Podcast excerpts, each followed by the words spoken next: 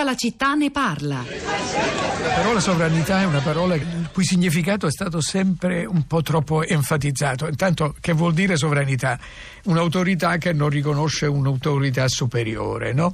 E in realtà quando fu scritta la Costituzione già molti stati avevano firmato dei trattati, avevano, c'era stata la, la, Società delle Nazioni, c'erano delle organizzazioni internazionali, l'Organizzazione Internazionale del Lavoro, quindi si riconosceva che esistesse già una erosione. Quello che è interessante è l'affermazione costituzionale, perché l'affermazione costituzionale apre la porta a qualcosa di più. Un mio collega tedesco ha scritto un bel libro sulla sovranità e dice ma in fondo la sovranità, la tesi che lui sostiene, è la sovranità serve soltanto per tutelare quella quota dello Stato in cui si realizza la democrazia, poiché la democrazia ha luogo soltanto nello spazio dello Stato, mm. la sovranità è quella rete che circonda lo Stato perché si realizzi la democrazia. E questa era la voce del giurista, giudice emerito della Corte Costituzionale Sabino Cassese, protagonista del ciclo della trasmissione di Radio 3 Pantheon L'Italia è dedicata ai primi 12 articoli della Costituzione che potete ritrovare, ripercorrere integralmente sul sito di Radio 3, una trasmissione che è iniziata con l'anniversario, il settantesimo dell'entrata in vigore della nostra Carta Costituzionale. Al centro anche oggi del dibattito politico e di questa puntata di tutta la città ne parla. Abbiamo avuto ospiti due presidenti emeriti della Corte Costituzionale, Giovanni Maria Flick e Valerio Nida, tra gli altri per capire cosa è successo ieri, la scelta di Mattarella, la rinuncia di Conte, eh, le scelte prossime, l'arrivo di Cottarelli tra poco più di mezz'ora al Quirinale, eh, guardate tutte dal profilo delle regole previste dalla Carta Costituzionale. Molte le domande, molte le interpretazioni diverse, un pubblico di Radio 3 oggi molto diviso, direi che è difficile farsi un'idea omogenea del punto di vista, dell'interpretazione di questi fatti così, così complicati del resto. Immagino la stessa cosa Rosa Polacco si possa dire per i commenti sui social network. Ciao Pietro, buongiorno. Beh sì, queste sono le, le ore e giorni in cui forse sarebbe anche meglio allontanarsi dai social network, frequentarli eh, con molta cautela perché mh, mm, come diciamo spesso e come forse molti ascoltatori sanno sono i momenti in cui più si dà sfogo a, alle opinioni. Eh, questo però non succede per fortuna e anche questo mi piace ripeterlo sempre mh, mm, sui nostri profili perché sebbene composizioni eh, diverse, opposte, anche ribadite con molta chiarezza e nettezza, insomma nei commenti dei nostri ascoltatori non c'è quella violenza, quella carica di, di insulto e di eh, rabbia che si trova anche semplicemente andando a vedere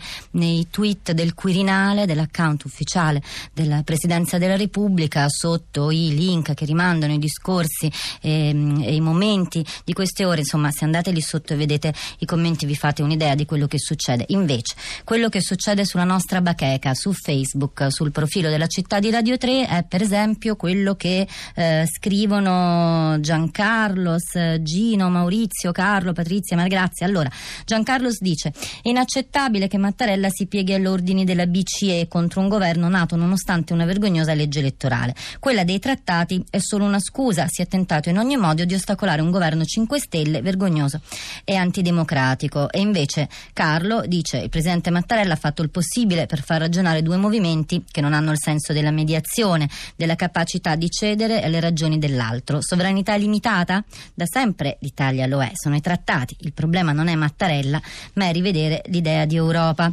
e di mondo. Eh, Gino scrive ci volevano portare fuori dall'euro in modo soft nei cinque anni di legislatura con a rischio i nostri risparmi. Perché non hanno accettato la sostituzione con Giorgetti? Perché non l'hanno scritto nel contratto? Patto e nel programma elettorale e ancora la posizione opposta, quella di Maria Grazia, l'articolo 1 della Costituzione, la sovranità appartiene ai mercati e agli investitori che la esercitano come gli pare. Ancora Rosanna, Savona è stato il mezzo per non far nascere questo governo, rispetto al quale, nonostante avessi molte perplessità, ne avrei voluto vedere almeno un inizio. Apriamo la nostra piazza, andiamo a Milano da Carmine, buongiorno.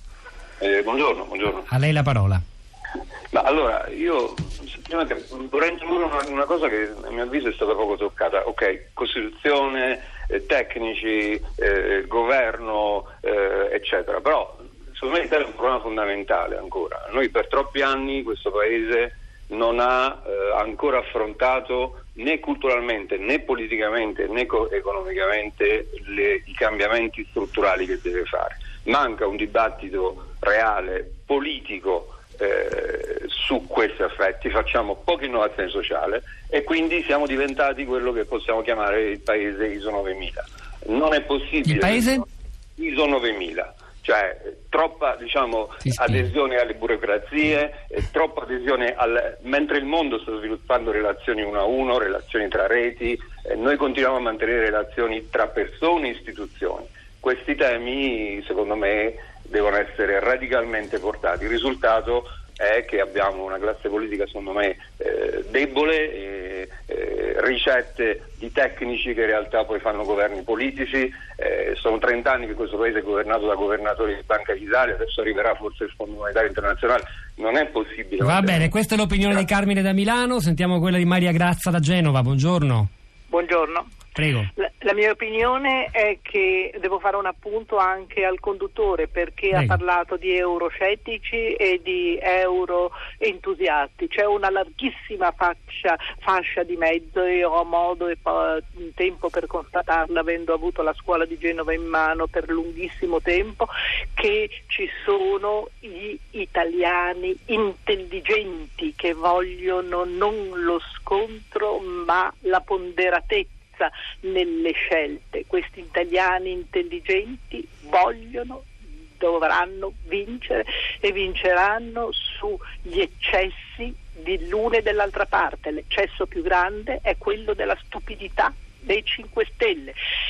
Sono purtroppo persone che non hanno che trasformato la loro ignoranza in creatività, sublimandola in libertà. E questa è l'opinione Questo di Maria Grazia. Anna da Napoli, buongiorno.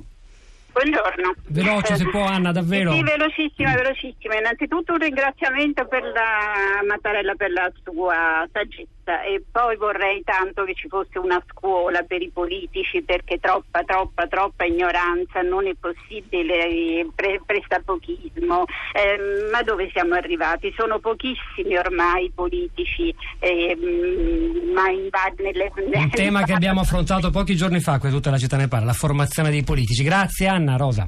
Allora, su Twitter tre hashtag soprattutto da seguire in queste ore, io sto con Mattarella, io sto con la Costituzione o in- impeachment, sono quelli eh, che stanno in, nelle classifiche dei, dei, degli argomenti più seguiti. Alessandro dice parlare di impeachment, alzare il popolo contro il presidente non è da ignoranti, fa solo pena. Ho votato 5 Stelle ma sto con la Costituzione, provo vergogna per l'alleanza con Salvini, per il comportamento di Di Maio e per le manfrine di oggi. E poi Caterina, a leggervi tutti costituzionalisti, navigatori, santi, poeti e costituzionalisti. È il momento di Dario Tremondo con Anna Maria Giordana. Hanno lavorato a questa puntata di tutta la città ne parla. Emiliano Troccini alla parte tecnica, Piero Pugliese alla regia, Pietro del Soldario Sopolacco a questi microfoni, al di là del vetro Sara Sanzi, Cristina Faloci e la nostra curatrice Cristiana Castellotti. A domani.